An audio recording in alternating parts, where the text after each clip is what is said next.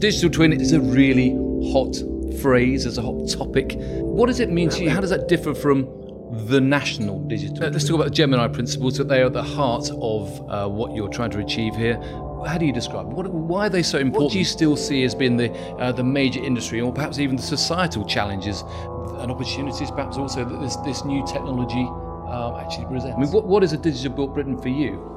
If we start to see the whole of the built environment as this amazing interconnected system of systems, and then we have a competent tool set to help us to manage complex systems, then we can start to deliver the improved performance that facilitates better human flourishing. And what we see, not just in digital twins, but in connected digital twins, is that tool set that is competent to help us manage complex systems. And we can't do it another way. Up until now, we haven't been able to do it. Now we've got this opportunity to do something astounding.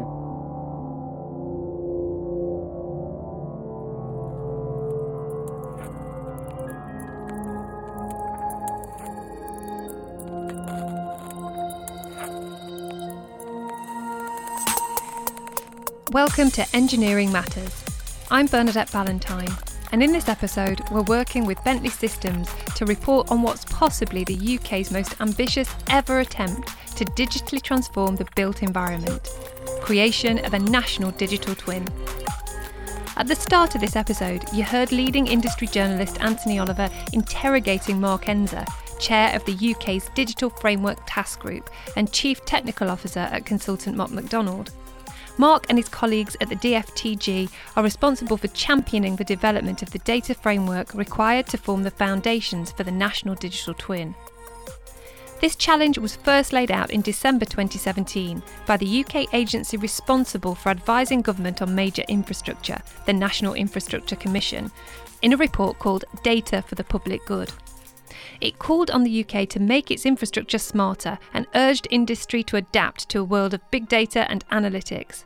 It said that artificial intelligence and machine learning could help the UK get more from its infrastructure and add 10.3% to the economy by 2030. By sharing more data, infrastructure services could be optimised, from using smart meters to cut energy and water use to improve transport data that reduces congestion. The most significant recommendation it made was the call for a national digital twin, which it described as a computer model which mirrors and simulates a system of assets and their surrounding environment. The idea is that such a model would improve productivity and reduce risk, leading to better performance of more resilient, efficient assets. Chair of the NIC at the time and former Transport Minister, Lord Andrew Adonis, urged the UK government not to underestimate the change that would occur over the next 10 years and set out a roadmap for creation of a national digital twin. He said, "A digital model of our national infrastructure which will be able to both monitor our infrastructure in real time and to simulate the impacts of possible events, for example, a natural disaster or a new train line. A digital twin could help plan and manage the nation's infrastructure more effectively and will only be possible through the secure sharing of high-quality, standardised data across infrastructure." Charged with delivering this vision is a new Digital Framework Task Group that reports to the Centre for Digital Built Britain. Its first task is creating a national digital framework for sharing data about infrastructure assets. And of course, what all major projects need are leaders. And the Data for Public Good report called on the Centre for Digital Built Britain to appoint a national champion to drive forward this agenda. That champion is Mark Enzer, and Anthony began by asking him to define a digital twin. I describe it as a digital representation of something physical. I mean, that's a very simple description of it, but it's kind of more than that. In the built environment, that kind of means it's a digital representation of assets and processes and systems. But I think a key thing about a digital twin that makes it a digital twin rather than just any other model is this connection with the physical. And what we see is a connection from physical to digital, which is kind of data feeding into it. But then the digital twin doing something clever with that data, providing insights to enable better decisions that then enable better interventions back on the physical. So you've got this two-way connection, data going one way, interventions going the other. And sometimes it can be mediated by humans, and sometimes it doesn't have to be. We can have different digital twins for different purposes, different shapes and sizes relating to individual assets or whole systems. So I think the kind of the terminology of digital twin can refer to different things. And it's this two-way connection that's really critical. Smart infrastructure can report in real time through information collected by sensors, CCTV, drones, GPS, scanned images and more. But then this can be processed and even interpreted by the digital twin to improve intelligence and decision-making about assets. And this concept is not new to industries such as aviation, automotive and manufacturing. What it means to me is that we can unlock value. And that value release has been seen in manufacturing. You know, digital twins are not new to humanity, they're just new to the infrastructure industry. And so what we're really wanting to do is apply that approach to releasing value to infrastructure in pursuance of better outcomes for people. So how would that work on a national scale? Are we talking about a single digital twin hosting data about the entire infrastructure network of the UK? No, we're not. It's not intended to be one massive twin of everything. We're envisaging the National Digital Twin to be an ecosystem of connected twins. Meaning that the National Digital Twin is really a network of individual digital twins that can talk to each other, which Mark says could enhance the sorts of efficiencies and benefits that individual digital twins have. Talking to each other means speaking the same data language. We're looking to establish something which we're calling the Commons, and the idea of that is that it should be a national, open, shared resource that is for all of us, which gives us the guidance that enables the consistency. And what we're specifically aiming for in the Commons is to put there the absolute minimum that we need to enable consistency. This is critical because digital twins don't need to model and report on every possible variable and piece of data, which would be unnecessary. The trick is to report the critical data in a consistent way.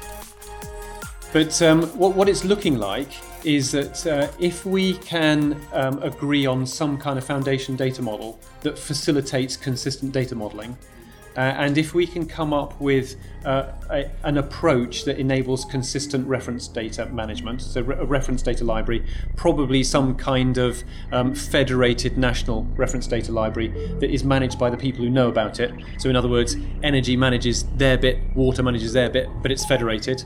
And then some kind of guidance on integration architectures. Just three things, we think.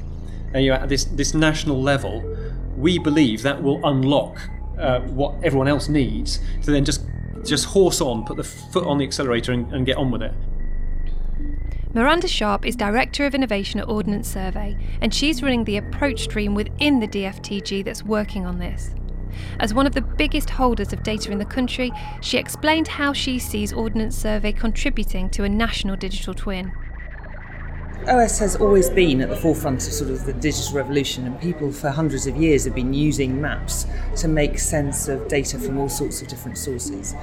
And we're in a new world now with lots more data, lots more sensors, and we at Ordnance Survey see it as a huge challenge for us, what this digital twin is going to present. And so we're keen that any steps we make on the development journey are aligned to the needs and requirements of our emerging customers, both the established ones, the asset owners, the asset builders, but also all of that vast panoply of stakeholders that are out there that manage and own and are going to create new services with the data that's going to become available when we crack the puzzle of secure and resilient data sharing. And as Mark said, everything happens somewhere. Place has been used for a very long time to organise data. So it's a big challenge for us, but also a big opportunity to redefine what the future of a mapping agency will be. This alignment between data providers and industry that Miranda mentioned is key, and it's discussed a lot in the world of digital twins, as is the debate over the potential for data and technology to be used for purposes other than the public good. With this in mind, the task force has already created guidance on it, described rather astrologically as the Gemini principles. We need to be values driven. And technology itself is kind of amoral, and you can use it for good or for ill. era, and we do see different approaches to technology in different parts of the world. But the reason why we need values is because values matter, and left to itself, technology can divert off into many different directions. However, if we're values driven and we're determined from the beginning that this will end up being for the public good, we're much more likely for it to end up being for the public good. It's really important, I believe, for us to have a kind of a common vision, a view as to where we're going, to enable us to align. Because the real danger here is that everyone does their own thing. They all think, oh, this is exciting, let's kind of get on and do it. And they all point in their own directions. The value here to all of us is to be aligned. And one of the ways to be aligned is to share the vision. Another way to be aligned is to share values. And so that's why we thought it was so important to start with the values. And here is the challenge for the task force, which is already under pressure from early adopters who are moving ahead creating digital twins of their infrastructure. One such organisation is Landsec, formerly known as Land Securities, which boasts a property portfolio of commercial, retail and leisure facilities worth £13.8 billion. This is Katrina Cantwell, Senior Project Manager, who explains that they're already seeing financial efficiencies by digitising their assets. For us, in Landsec, we not only design and develop buildings, but we retain them. So the main benefit we're going to get from our buildings is the full lifetime of the asset and the FM management side of it. But in general, in the development side, the benefits we get is a better quality in our processes, estimations and buildings. We get faster buildings to sites, so we have more sites, more feasibility and more buildings built in our portfolio, and also cost effectively, so we have less time wasted, we have less wasted investments and less people involved. So it's a big commercial decision for us to drive our digital journey and use digital twins. This journey began with Landsec mandating Building Information Modelling, BIM, Level 2 on all of its projects, which is something that became mandatory on all public building projects in the UK in April 2016. BIM describes the process of taking design from a 2D paper world to a 3D digital one.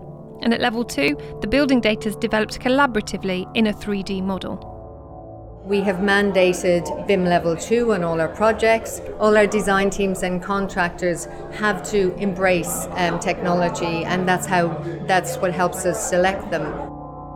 The next step, and it's one that many organisations in the built environment are wrestling with, is to move from this digital design and construction model to become a digital twin of the operational asset that can be used to operate and manage facilities. We haven't managed to get one of our BIM models into the operation phase yet, and that's where we'll get the majority of our benefits. The first steps to digitisation were challenging. During the design phase, it was very hard to get the team to embrace technology in the first maybe stage 3 or 4 of the RIBA stages. RIBA, Royal Institute of British Architects, and the stages are progress points in the design, construction and handover.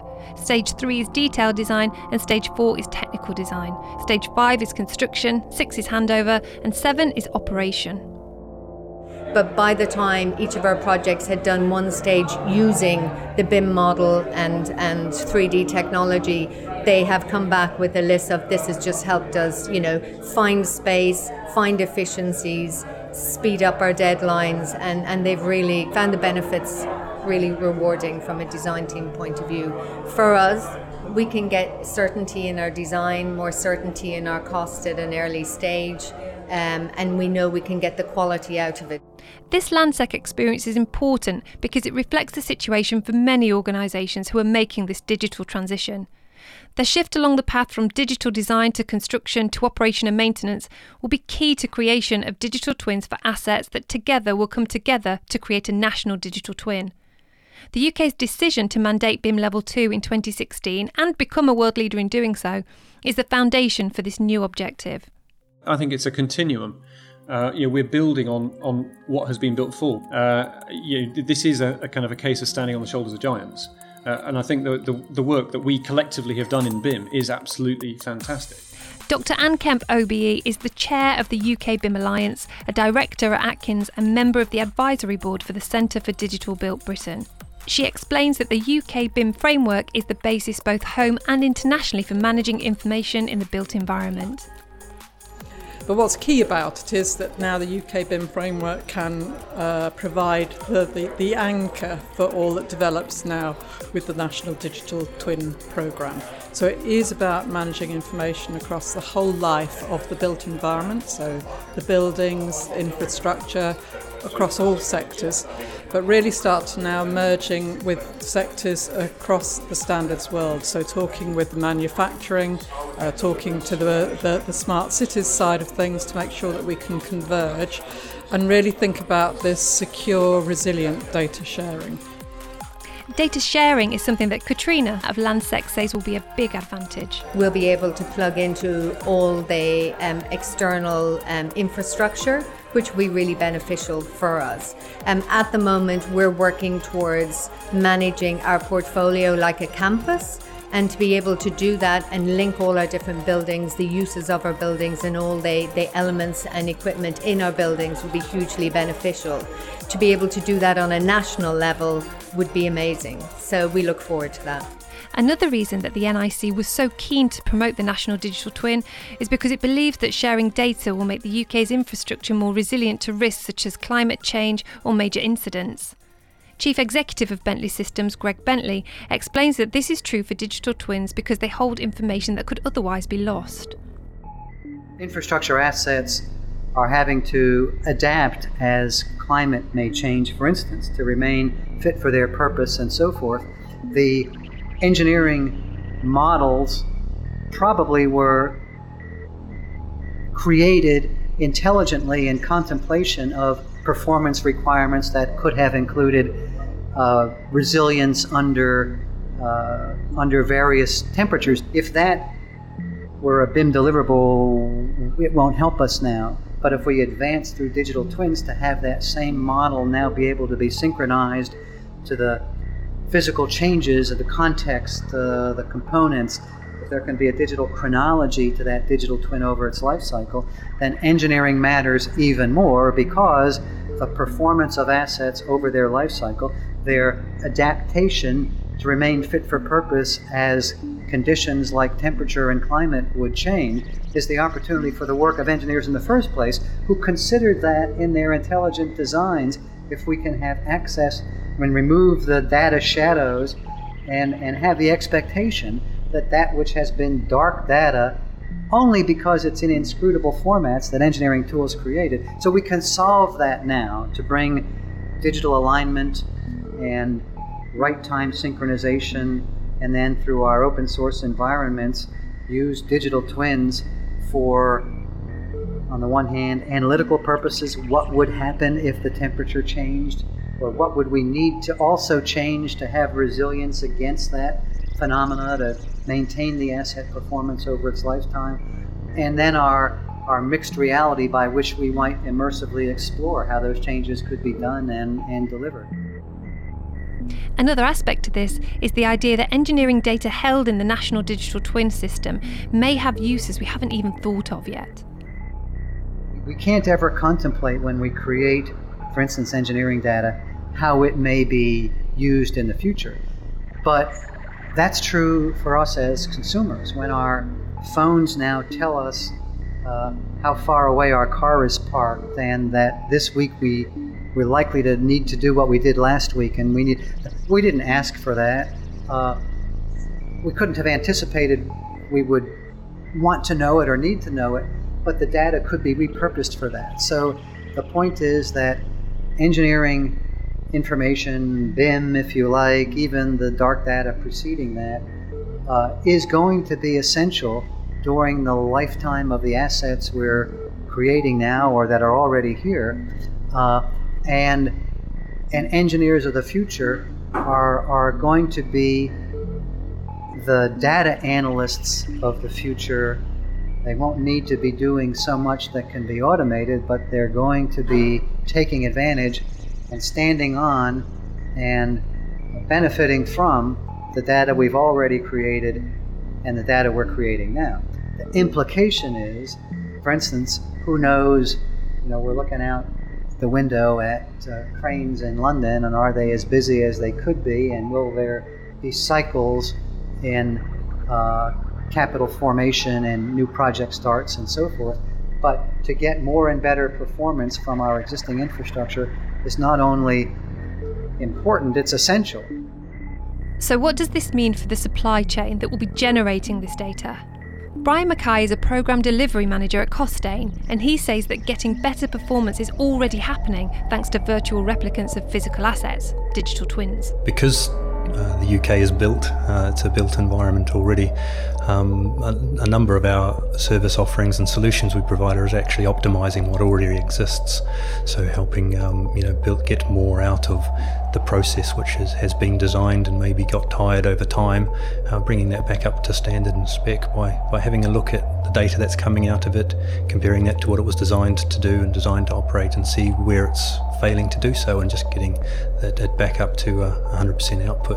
Obviously having a virtual physical representation helps with communication across the whole team, from operators, the owners, our supply chain, the people that work within the value chain that we bring. Being able to get on the same page and understanding what the asset is that we're actually looking at, and being able to pull from that the information that you need is inevitably 1,000,000 times more effective than trying to do that around two-dimensional drawing or a document which is so thick puts people to sleep. The challenges in doing this, says Brian, are around skills and investment. So the general challenges are just bringing everybody up to a similar level, and that includes the supply community, including ourselves, and the client community as well, and an understanding of what they understand as what being digital is, and ask. It just goes back to answering those why questions. Why do I need something? Why is it going to bring me benefit? Why is it going to bring a better approach to the outputs that I need to produce? And with margins in the built environment being lower than many other industries, I asked Brian if there was a financial challenge too. It is a financial challenge. The way we've approached that is to really make sure that what we're doing has a purpose and a business case. So it might not be the full singing or dancing digital twin of something that we're doing, and we could go down a blind alley creating something fantastic, but we'd be spending money for no reason. So every step closer we take to a version of a digital twin grows and builds on what we've learned in the past as those things become business as usual. Brian says that a national digital twin will enable asset owners and operators to see the benefits that other organisations are gaining from their systems and essentially do better work for the public. Of course, there's still the issue of digital security to contend with, but work is underway on this too. Hi, I'm Peter Vale. I'm the Engineering Information Manager at Tideway, and I'm here because I actually sit on the Digital Transformation Task Group with Mark Enzer, representing the sort of the client side of the whole digital twin initiative. How ready are we to share data? Well, this is a big problem around digital security, about what you can and can't share. So one of the reports that we did in the Digital Transformation Task Group was around commercial confidentiality, about what are the barriers. And quite often we typically lock in data that is confidential when it's not, because we believe it is commercially sensitive. And one of the challenges is to understand what we have, to start defining what is confidential and what's not, and then being willing to share that data that isn't commercially sensitive in a way that could be of a bigger benefit to everyone else. So how might asset owners and operators do this? Well, we need to have agreements in place potentially. So one of the things that Tideway have been doing recently is to support the GLA's National Underground Asset Register, in that they're actually putting together a lot of underground assets in the east of London. And we've been willing to share our tunnels and our shaft locations with an agreement that allows all of the various parties to be able to access that information, with the aim that it starts unlocking the truth around what is there to really minimise the real problems that could come about from not knowing what is under the ground. And that sort of proof of concept that we're supporting will be the basis of then rolling out something to the wider national digital twin requirements. Across the industry then, from asset owners and operators to designers and contractors, digital transformation is underway, and the National BIM mandate is serving as a stepping stone to creation of digital twins for assets that one day will become part of a bigger system, a national digital twin. Here's Mark Enzer again. While the National Digital Twin might sound like a big thing and it's all too hard for us, if you boil it right down to its essence and say at its essence, there's a cell called a connectable digital twin. So we get on with developing digital twins, we make sure that they can connect, which is all about data sharing, which is therefore all about facilitating consistency of data either side of the sharing boundary and facilitating it in various different ways, maybe through data trusts. If we can just see that the cell is just digital twins and data sharing, if we sort that out, then we've got the National Digital Twin. Suddenly it becomes very manageable, doesn't it? Because each one of you can work on your own digital twin and make sure that you can connect it, and then we're there. If you want to hear more from Mark Enzer, he'll be speaking at the Bentley Year in Infrastructure event in Singapore from the 21st to the 24th of October. Or to become part of the UK Digital Twin Talks network, contact Bentley Industry Marketing Director Mark Coates on mark.coates, that's C-O-A-T-E-S, at bentley.com. Engineering Matters is a production of Reby Media, hosted by Bernadette Ballantyne, produced by John Young, with fact-checking by Rhian Owen, and Rory Harris is the Executive Digital Twin. Special thanks to Bentley Systems, Mott MacDonald, the Centre for Digital Built Britain, the Digital Framework Task Group, Landsec, Ordnance Survey, Atkins, Tideway, Costain, and our guest interviewer Anthony Oliver. We'll be back in 2 weeks with more. If you like this podcast, please leave us a comment or review on your podcast app, which really helps others to hear about us, or simply tell a friend to have a listen. Engineering Matters can be found on all podcast apps and on our website, engineeringmatters.reby.media. Follow us on Facebook at Engineer Matters, or find us on LinkedIn, talk about us on Reddit, or share us on Facebook.